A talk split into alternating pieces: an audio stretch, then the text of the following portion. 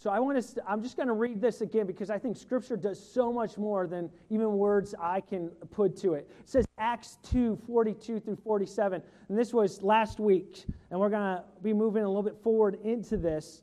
Uh, in Acts 2, 42 through 47, it said, They devoted themselves to the apostles' teaching and to the fellowship, to the breaking of bread, and to prayer.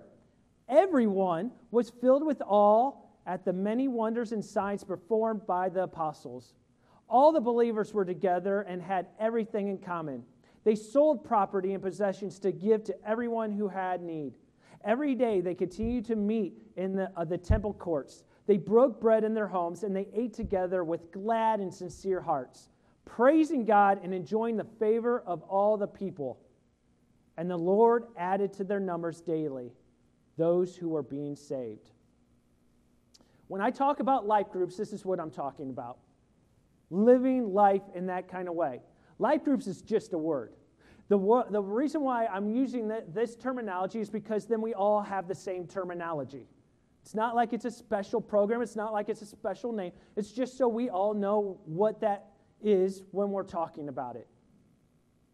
So, and this week is part two of what happens because they devoted themselves to those four things of the teaching of the word, of fellowship, of breaking of bread, and prayer, their devotion resulted into these, what we're going to talk about today.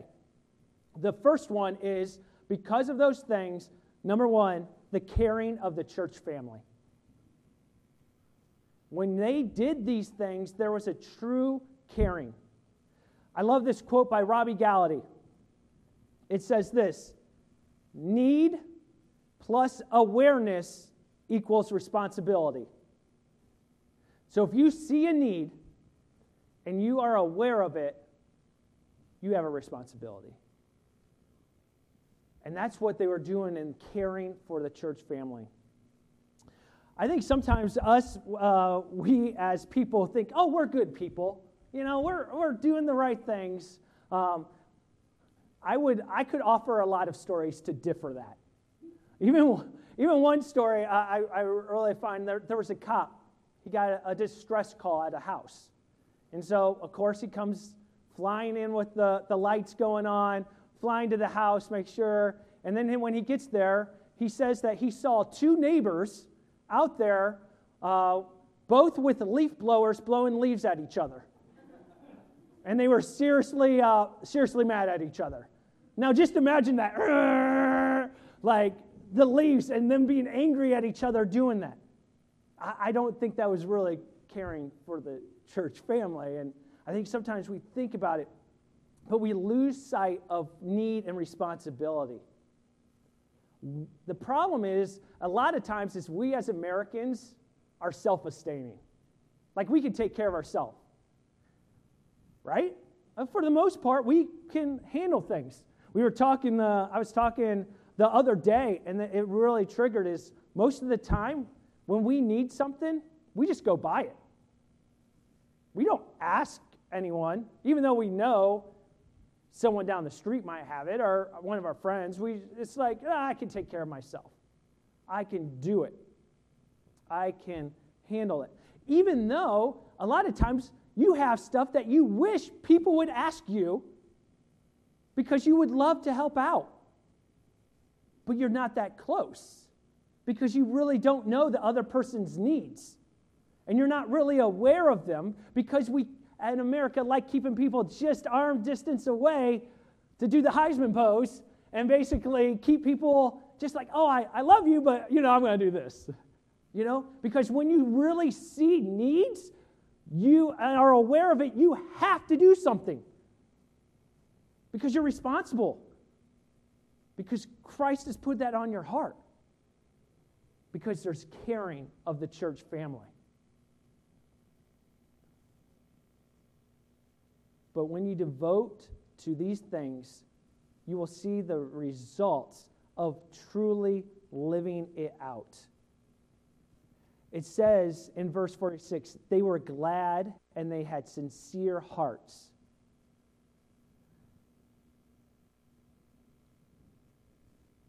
Why were they glad? Why did they have sincere hearts? They didn't have anything.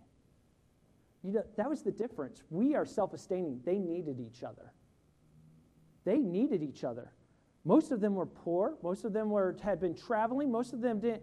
They had now just become new believers. They didn't have everything. They needed each other. But it says they were glad and had sincere hearts. Us in America can go buy almost anything we want, and does it seem like we're glad? Does it seem like we're happy?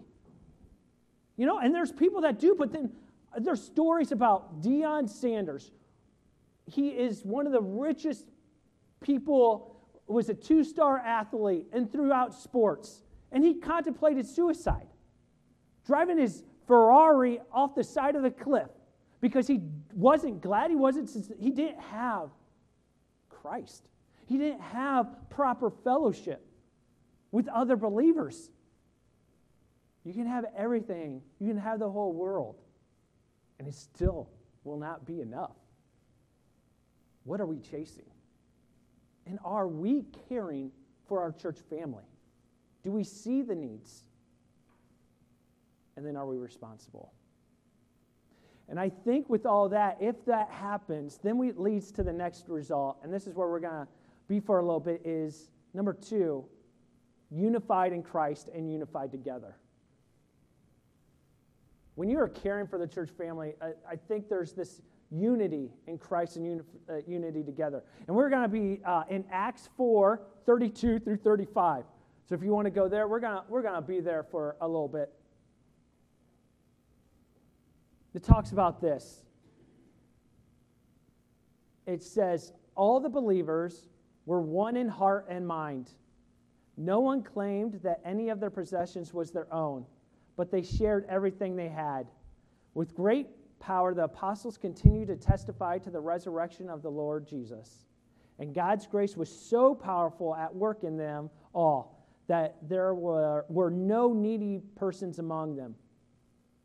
For from time to time, those who owned land or houses sold them, brought the money from the sales, and, as, and put it in the apostles' feet. And it was distributed to everyone who had need.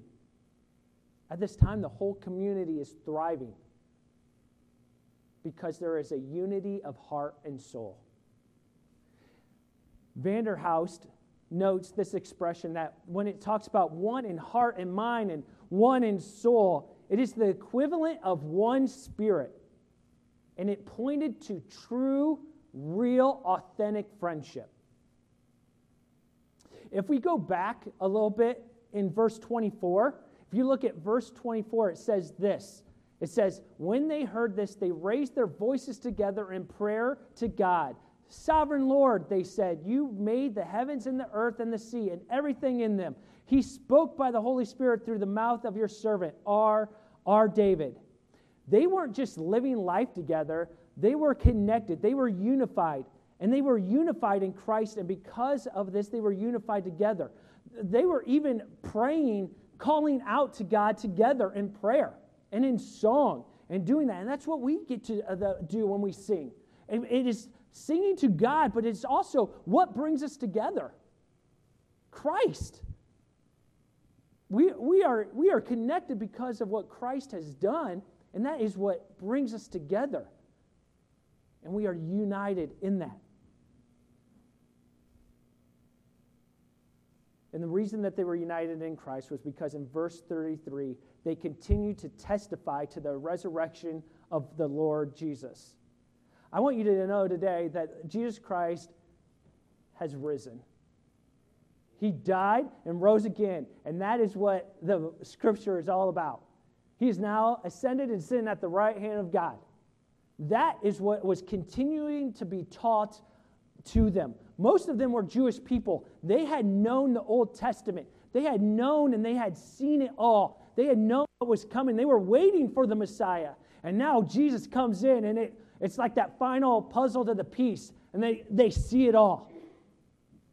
That's why they were baptized, and that's why they were ready, and that's why they excel. And that is what we got to rest on and continue to build on.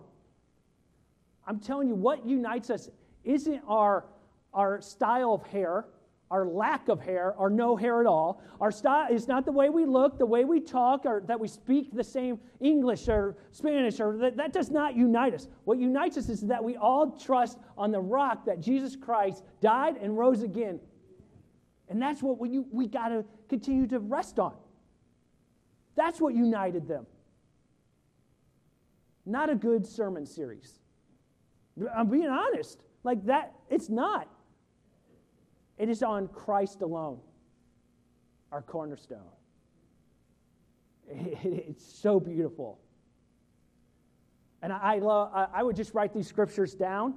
Uh, maybe uh, many of you might know them. These are good uh, as I continue to challenge you. If you're trying to challenge to learn memory verses, these are great ones to know. Uh, John 11, 25 through 26 says, I am the resurrection and the life. Those who believe in me, even though they die, like everyone else, will live again. They are given eternal life for believing in me and will never perish. John 8 24. Unless you believe that I am who I claim to be, you will die in your sins. And the one most of you have heard, but it's great to remember, is John 14 6. I am the way, truth, and the life. No one can come to the Father except through me. Those are fighting words. No one can come to the Father except through me. I am the way, the truth, and the life. Like sometimes we have made Jesus into this super, like, nice guy, super, like, doesn't offend anyone. Like, that, that's not what I'm get, getting from even these verses. I am the way, the truth, and the life. Now, did he do it out of love? Of course, but there is power and authority in his words. We can't lose that. That is what unites us. And what we get to do is we get to look throughout all of Scripture and we get to see God's beauty and his plan to redeem humans. And no other human except Jesus meets these qualifications at all. And Christ calls us to be united together. I love this quote from Guzik. Uh, he puts it this way He says, The Christian life is meant to be full of fellowship and sharing with one another. We share the same Lord Jesus, we share the same guide for life. We share the same love for God. We share the same desire to worship Him. We share the same struggles. We share the same victories. We share the same job of living for Him. We share the same joy of communicating the gospel. These are the things that connect us. These are the things that connect us. What a beautiful the Bible connects. It's all of what Jesus has done. Not because we're the same age, not because we drive the same car. It, those things are meaningless. It is what Christ has done. As we continue to look through the scripture here uh, in Acts 4, it, it, talks about fellowship. And that's where the, the koinonia part comes back up. It's, it talks about terms of sharing and partnering with other people. This shows the connectedness and the participation in sharing that of possessions. So, because of all the gathering of the resources to meet the needs, there was literally no one lacking anything in the community.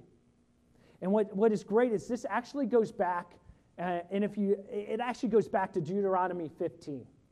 So it goes back to Deuteronomy 15, and it says this Deuteronomy 15 says this There will be no poor among you. However, because the Lord is certain to bless you in the land the Lord your God is giving you to possess as an inheritance.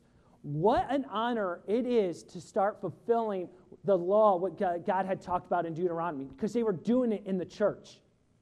They were fulfilling the needs of the church. They were fulfilling it so there was no needs. In Deuteronomy, says that's how way God will provide.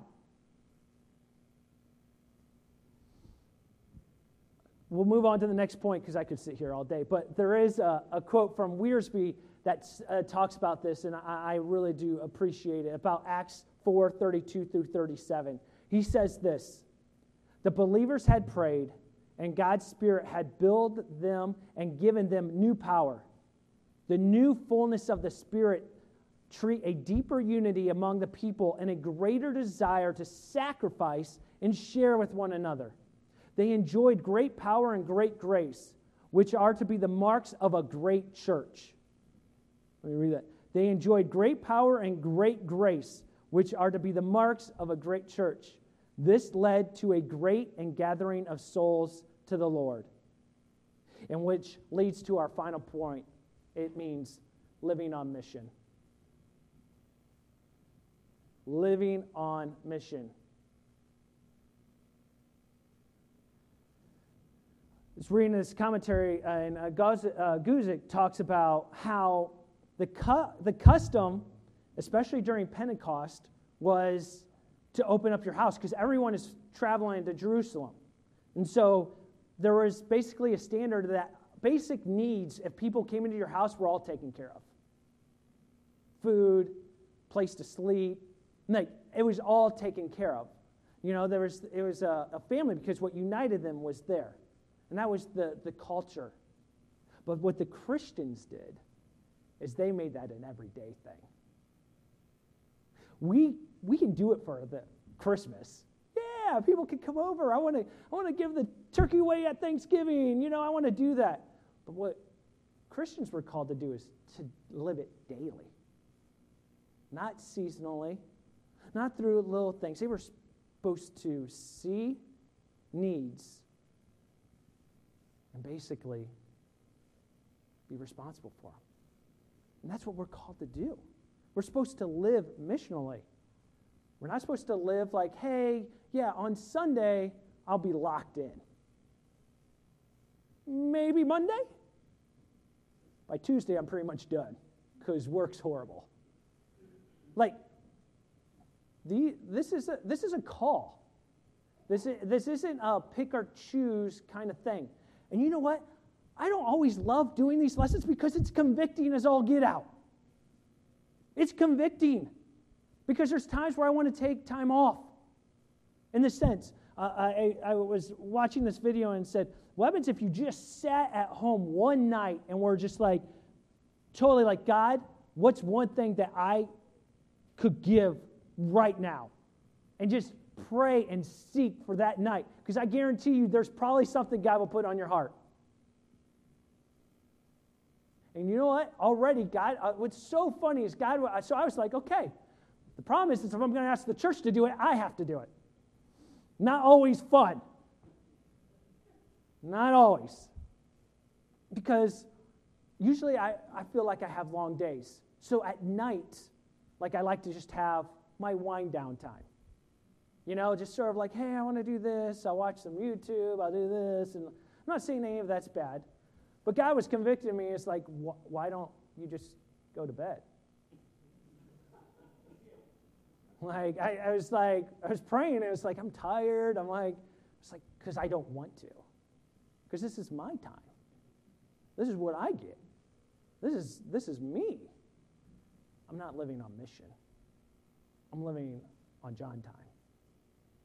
And I think a lot of us do that. It's like, oh, I put in the work.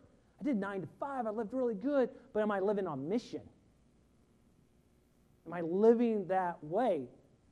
And I, I really feel that way is that sometimes we get caught off. We don't live on mission. We have that time where it's, oh, I got to do Netflix. I'm not saying downtime is bad. I'm not, I'm, we're not, I'm not, that's not what I'm trying to say, but I also think that so many times we get caught off and we're not living on mission. There's going to be opportunities where we have to decide okay, I haven't read the Bible in three days. Is watching another binge show of Netflix what's best for me? Because that's the rub. There's a rub. There is a battle for, there's a battle going on. And I think sometimes we forget that. Evil wants to win. We keep saying right now that we look at the world and it's like, I don't think we're following God's path and we look at other people, my challenge to you is what's in your heart? Are we living on mission? Are we living missionally? And this is what I, what I talk about when I talk about life groups. Some people will just say, oh, it's just another thing, it's just another program. I, I don't believe that. I think this is what we're supposed to do. We're supposed to live missionally. We're supposed to be providing needs for our friends, other believers, and our neighbors.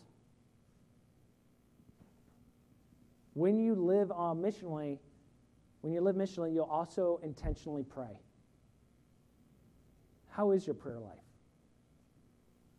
I've challenged you guys that on the past. The continual. When's the last time you've wept for a friend that you know does not know God? When's the last time you've prayed for a friend?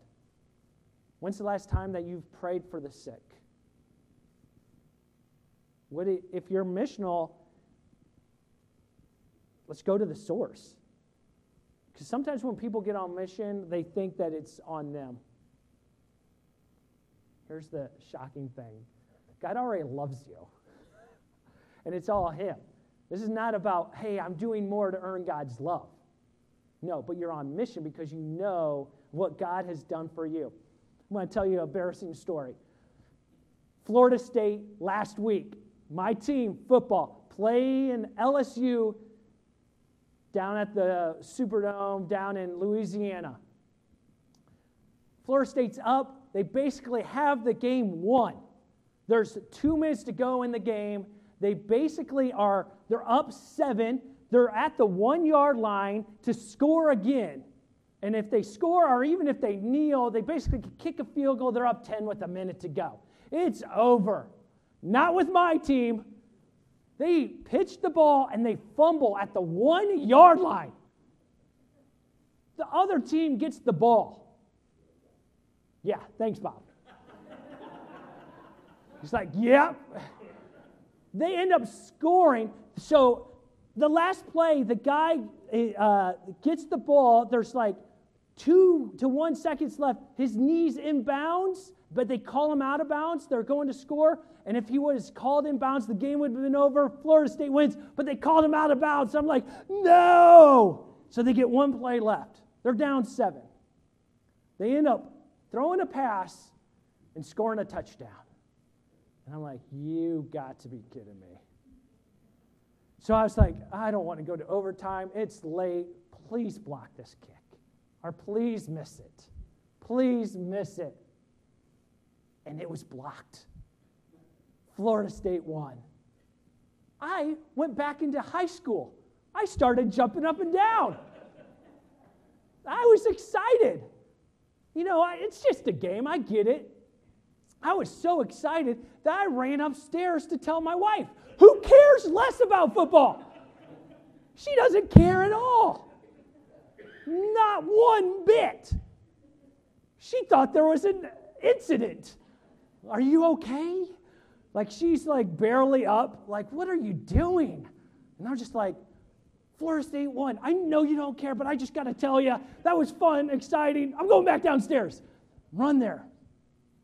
And as I'm going downstairs, I was like, do I have that passion about Jesus? Ugh.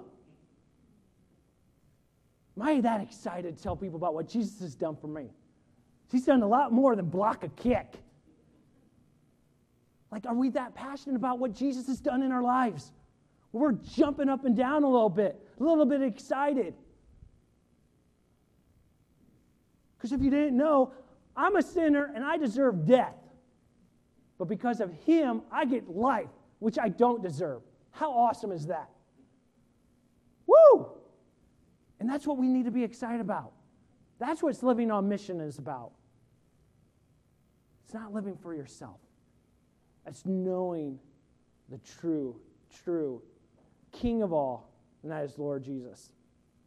The reason why I, am talking about this is because I'm building, I want to build a foundation so you know what life groups are, what living life together is. Because it would have been really easy for me to be like, hey, we're going to start some groups. We're going to have a sign up sheet and we're going to do this and that. But that would just be another thing to do. I don't want another thing to do. I don't think the church needs another thing to do, but I do think it has to. Church has a mission, and that is what we're called to do. So, in a couple weeks, we will, the end of October, or in October sometime, we will be having some sign up opportunities for you if you want to partake in life groups or if you want to lead groups. Now, life groups are, once again, they are open invitation. They are uh, basically a time where people could gather at your home, that we, to gather in the church. If you're like, hey, we want some times at the church, we want some where you are intentional, but we'd love it to be at your homes as well, where you can invite your neighbors. And I also think this it's so much easier than doing it by yourself when you do it with other people. So I want you to be praying about maybe who can I do this with? Who are the families? Maybe there's a couple other people in your community you're like, hey, would you love to do this? Are there some other people that you're like, hey, let's live life together? You know, it's really interesting, and we talked about the library group already. The library group is sort of already like a life group. You know why? Because they see each other every week. They have a common goal and they're in a mission, they're there. There's a couple things I, that don't do it, but they know each other. You know how they know each other? It's because they're around each other. I uh, went over to uh, Brian uh, Moore's house because he invited our family over, which was really nice, and the food was great. And thanks, Brian. Um, uh, but you know what? I've known Brian for a long time. I've known him for quite a while. You know, actually since Camp Mac days, when I used to go as a camper. Now, so I, I've known him for a longevity of time. We've gone through the, the process of getting this job. I had to be around him more than I wanted to, and it's okay. But you know what? That two to three hours, I learned more about Brian than I had known, even though the longevity, because we were living life together. We were having conversation. You know what? I started knowing how he processed life a little bit better. I sort of started seeing some of his needs, and I think he started seeing some of mine. That's what I'm asking us to do, is not to keep the distance, is to start pulling each other in. And it's going to be messy, and it, it, it usually is. But that usually gets messy when we forget, forget what unites us. What unites us is Jesus Christ. Oh, it's a beautiful, beautiful story. God did not just give us each other just for messiness. He gave us, it's beautiful. It's this beautiful tapestry. But I'm calling you to take that risk. I'm calling you to think about it. Maybe, hey, maybe me and this other family, every Monday night, we're going to have, well, we'll do it Tuesday night. We'll do it Taco Tuesday. You know, and I'll do it one night at my house, and then the other night we'll do it at your house, so it's not that much pressure. But we just want to have our neighbors over, and we want to be able to live life together. And there might be some times where not a lot of people show up, but that's okay because we're together. It's got to be intentional. It's got, it, it has to be.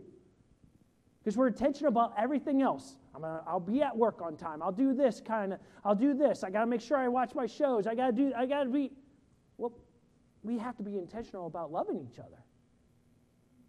And maybe you're like, I am in no position to lead, but I would love to be part of a group. You know, there's been so many good conversations like, you know, the main reason I do this is just because I feel involved. We talked last week about so much about loneliness, how people are lonely, and how COVID did not help the situation. Social media does not help the situation. The depression going on right now at the high school level with girls is an epidemic. It scares me. My prayers are a little bit different over my daughters now. There's loneliness. But you know what? We're not called to be lonely. We're not called to do it by ourselves. We're called to be together. How awesome is that? And so maybe that is just where, like, yeah, I just, I just want to be a part of this and to, to see it work. And maybe that's where you're at too. But I want you to be praying about it. This is not a check mark. Oh, look at me. Look what I'm doing. No, no, no. I don't want that. I want you to be able to be able. And you could be like, ah, John, I just want to show up Sundays and do some. So that's fine too. But I'm also letting you know this is what our heartbeat's supposed to be. Not because John's got a cool idea, it's in the Bible. I want to live this out. I don't want I don't want to live out John's ideas, we'd be watching Florida State every Saturday.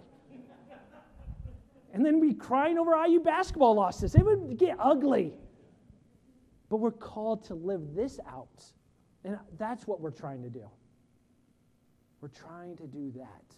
And, and some people can do that really well. Oh, I love being social, and some can't. And that's why we have to be able to create the opportunity to do that. So I want you guys to wrestle with that and to pray about that with your time. Like I said, and I'll keep saying, this will take time. I'm not having to sign up today. I'm not doing that because I don't want a microwave meal. Getting annoyed. I want, the, I want a meatloaf meal. Things take time. It took two to three hours just of conversation when I was at Brian's to get to know him more. Didn't take a two minute conversation. It takes time. And I still don't know him fully, but it's that, that growth. And as I continue to get to know each one of you, it takes time. But I want you guys to be in it with me as well. But if everything is done well, we will see the results of our devoted lives living out the Word of God to the best of our abilities. And I like to ta- like God to take care of everything else. I love. I just want to end with this because it said um, up here in Acts two. I'll go back to Acts two. It says, "Praising God and enjoying the favor of all the people, and the Lord added to their numbers daily those who are being saved." We are supposed to live it out missionally. God does the rest. God does the rest. This is just, we're supposed to live it out. Let's live it out. And let God does all the credit. I, I don't save nobody, you don't save nobody, God does it. But we're still called to live missionally. We're still called to live with this purpose. And so that's where I want you to wrestle with. Am I living missionally?